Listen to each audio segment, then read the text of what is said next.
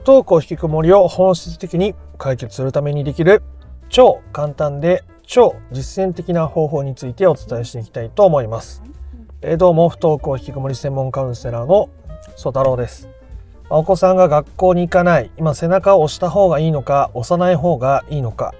子供が元気をを出すために、スマホやゲームから離れるために、一体何ができて何ができないのか、ね、良かれと思ってやったことがうまくいかなくなってしまう原因になってしまっていたり、なかなかどうして前に進むことができていないように感じている方も多いのではないかなというふうに思います。そんな時にどんなことができるのか、しかもどうやったら簡単に考えることができるのかということについて今回は話を深めていきたいと思います。実際僕がカウンセリングの時にもよく使うことですし、まあ、クライアントさんにも提案することが多い内容だったりしますので、不登校引きこもりを本質的に解決していきたいぞという人は最後まで聞いてみてください。で、どうやったら簡単に実践的に解決することができるのかということですが、それはニーバーの祈りを使うということです。まあ、ニーバーの祈りって何なのかわかんないっていう方もいらっしゃると思うので話をすると、まあ、これは神学者、神様の学者と書いて神学者のラインホルト・ニーバーさんが提唱した祈りなんですけど、まあ、ざっくりした説明しますね。ざっくりした説明をすると、え変えられるものを変える勇気を、え変えられないものを受け入れる寛容さを、そして変えられるか変えられないか識別しましょう。みたいな意味合いです。まあ、実際にどんな祈りなのか気になる方は、インターネットで検索してくると出てくると思いますので見てみてください。でこの変えられるものか変えられないものか、ね、そして変えられないものにエネルギーを注いでいても結局状況は難しくなったりするわけですね。変えられないものって一体どんなことでしょう？例えば僕が今この天気を変えようと思っても僕は変えられません。残念です。本当は晴れが良かったのに。で僕がそれで、えー、なんで今日は曇りなんだと。持ってイライラしてムカムカして一日過ごしたとしてもまあ僕の人生がいい方向に転ぶ可能性ってものすごい低いしむしろそれでイライラしたりモヤモヤして、えー、ね、人と関わったりしていてもこうやって動画撮っていたとしても仮にね、えー、全然いいものにならないと思うんです。なので、えー、変えられないものを変えようとするのってものすごく無駄だし、えむしろ状況を悪化させちゃうわけですね。で不登校引きこもりにおけるじゃあ変えられないものって例えばどんなことがあるのかっていうとじゃあ学校に行くか行かないかは直接的に親御さんが変えることはできないですよね。学校に行かせようと思って今までやってきてうまくいってたら多分今悩んでないと思うんですよね。なので学校に行かせようというのは、うん、相手の問題に入ってることという意味でもそうですしそもそも変えられないものを変えようとしているということでもあるわけですね。まあ、無理くり変える、まあ、一時的にできたことはあったとしても、まあ、それは長続きしなかったりしますよね。お子さんの心に影を落とすものになったりする可能性も、まあ、大いにあり得るわけです。じゃあ、学校に行くか行かないかは変えられない。うん、じゃあ子供がご飯食べるか食べないかもそう。うん、じゃあスマホやりすぎ、ゲームやりすぎはどうなんだろう。っていうこともいろいろ考えていくわけですね。自分にとって変えられることなのか変えられないことなのか。で変えられないことだとしたら寛容さを持つっていう言葉が出てきましたね。まあそれは、まあ、言い換えたら受容をするということなわけです。変えられないことは受容する、ね、それはこう受け入れるっていう言葉にもなりますが、まあ、受け入れるっていうのは、まあ、何も諦めるっていうこととは違うわけで、まあ、そうあることを受け入れるっていうことですね。なので時にそれによって、まあ、変えられないことによってがっかりしたりとか悲しい気持ちになったりとか、まあ、どうしていいかわからなくて途方に暮れるような自分がいたとしても、まあ、そういう自分も受け入れていくっていうことがとっても大切なわけですね。何も自分の感情をシャットダウンしないということが大切になっていくわけです。自分の感情をシャットアウトシャットダウンした状態で他者と関わっても相手の心の機微をつかむことが余計難しくなってしまうので、まあ、良好な関係というものはどうしても気づきづらくなってしまうということです。だからその時に出てくる感情も受け入れていく寛容さを持つってことがとっても大切になりますね。じゃあ不登校引きこもりの解決における変えられることって一体何だと思いますか？一体どんなことでしょう？僕が答えを言う前に少しでも考えてみてください。え例えば、え、子供とのコミュニケーションを取るときには、アイメッセージを意識するっていうことも大切な自分の変えられること、できることだったりしますよね。他には、子供に学校に行ってほしいと思う。なんで自分は子供に学校に行ってほしいと思うんだろう。子供が学校に行ったら自分は何を得られると思ってるんだろう。学校に行かないことにどうして自分の心はこんなに反応するんだろう？ということを考えてみるっていうのも自分でできること、自分を変えるためにできるとても大切な取り組みになっていたりしますね。こういうふうに自分にできることをやってから相手と向き合うっていうことをしないと、まあ、基本的にはうまくいかないです。じゃあ、まあ、今言葉でも話してますけど、具体的にやるとしたら、コピー用紙を1枚持ってきましょう。A4 のコピー用紙1枚持ってきます。そしたらそれを横にします。横長に置くっていうことですね。そしたら横長に置いた真ん中にボールペンで線を引きましょう。まあ半分こするということですね。でその半分こした左側に変えられないと思うことをまず書き出してみましょう。親御さんが悩んでいることのうち変えられないことを書き出してみます。子供が学校に行く行かないとか子供が元気出す出さないとかこちらの思い通りに子供を動かすことはできないことであることがほとんどですね。直接的にどうしようもないことです。で、今度は右の半分に自分が変えられることを書き出してみましょう。で子供と穏やかに向き合えるようにまずは自分を満たすこと。うん、じゃあ、うん、思い切って休みの日に昼寝しちゃうっていうことかなとか、本当はエステ受けに行きたいけどなんか我慢してるけど行っちゃおうかなとか、どんなことでもいいですね。変えられることと変えられないことを書いていくということです。で変えられないものを見た時に変えられないんだと思ってがっかりしたり失望したり悲しくなったり本当にこれでいいのかなっていう不安が出てきたりすると思います。今までそれを変えようとしてきたからこそうまくいかなかったし、え、変えようとしてきたからこそ疲れたり難しくなったり子供との関係もうまくいかなくなったいろんな感情的なものが眠ってる場所ですねそこは。なのでその感情はこう否定しないことね、本当は学校に行ってほしいなとか、どうしてもモヤモヤしちゃうなとか、苦しい気持ち出てくるなって出てきたら、ま、それすら受け入れる寛容さを自分に持ってあげてください。まあ、いきなり全部は難しかったら、ちょっとずつでも全然いいですね。でそして自分が変えられないものを受け入れていくこと、そして変えることを、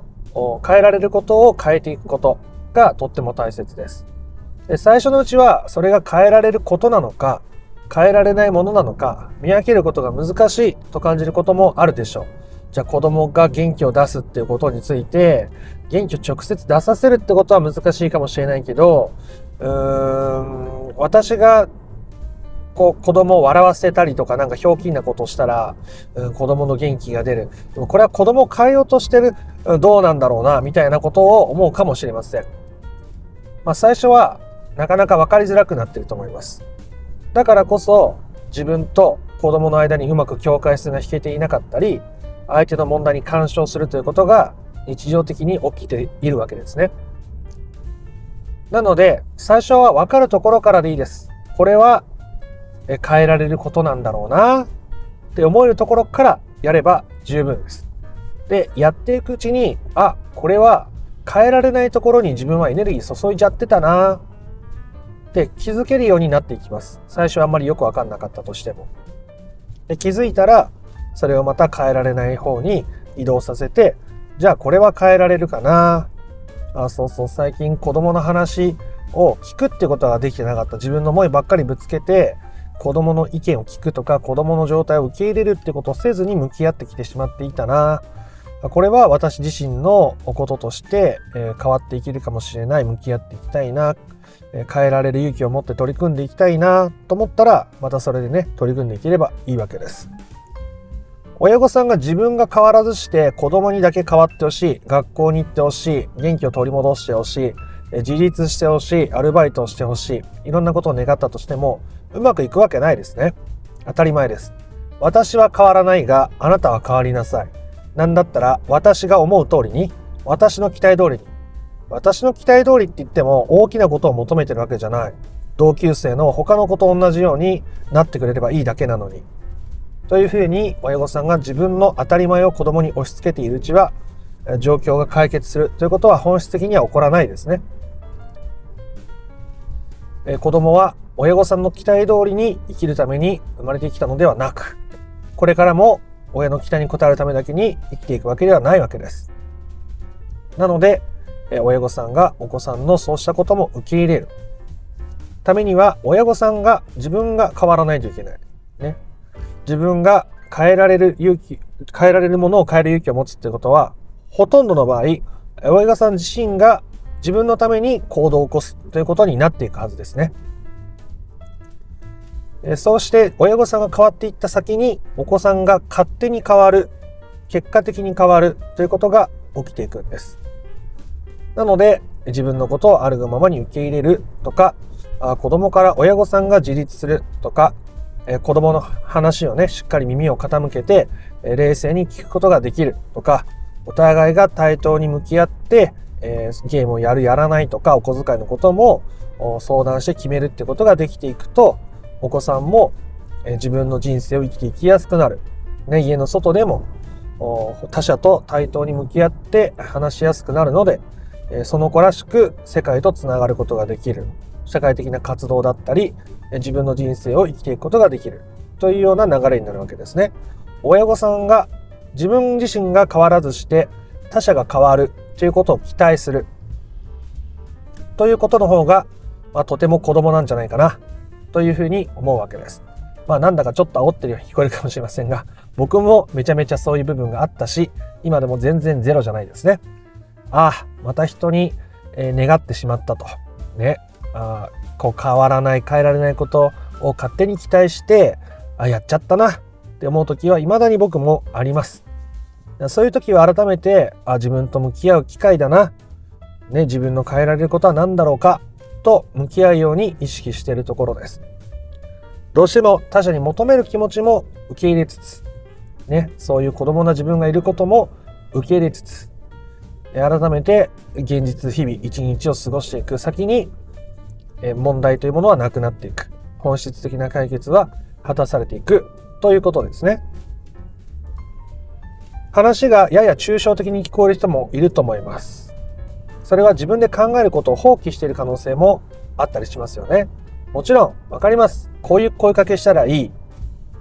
ね、こうやって関わればいいみたいな明確なものがあればそんなに簡単なことはないと思います。でもあなた自身そんなに簡単じゃないじゃないですか。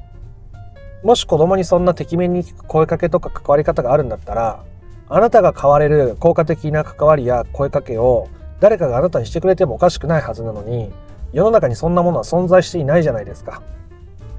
まあ多くの人に響く言葉っていうものは僕はあると思いますけど、特に不登校引きこもりのカウンセリングしていろんな話を聞かせていただいているので、ある程度思いついたりはしますけど、でもそれは微妙に人によってニュアンスは違うし、答えだって全然違うわけですよね。だからあなたなりの答えを探していくということが不登校引きこもりの解決においても大事なわけですね。だからスマホゲームはどういう条件を持って自由にやらせるとするのか、どういう条件を持ってお小遣いはこの額にするのかということは家庭ごと、親子ごとによって違って当然ですよね。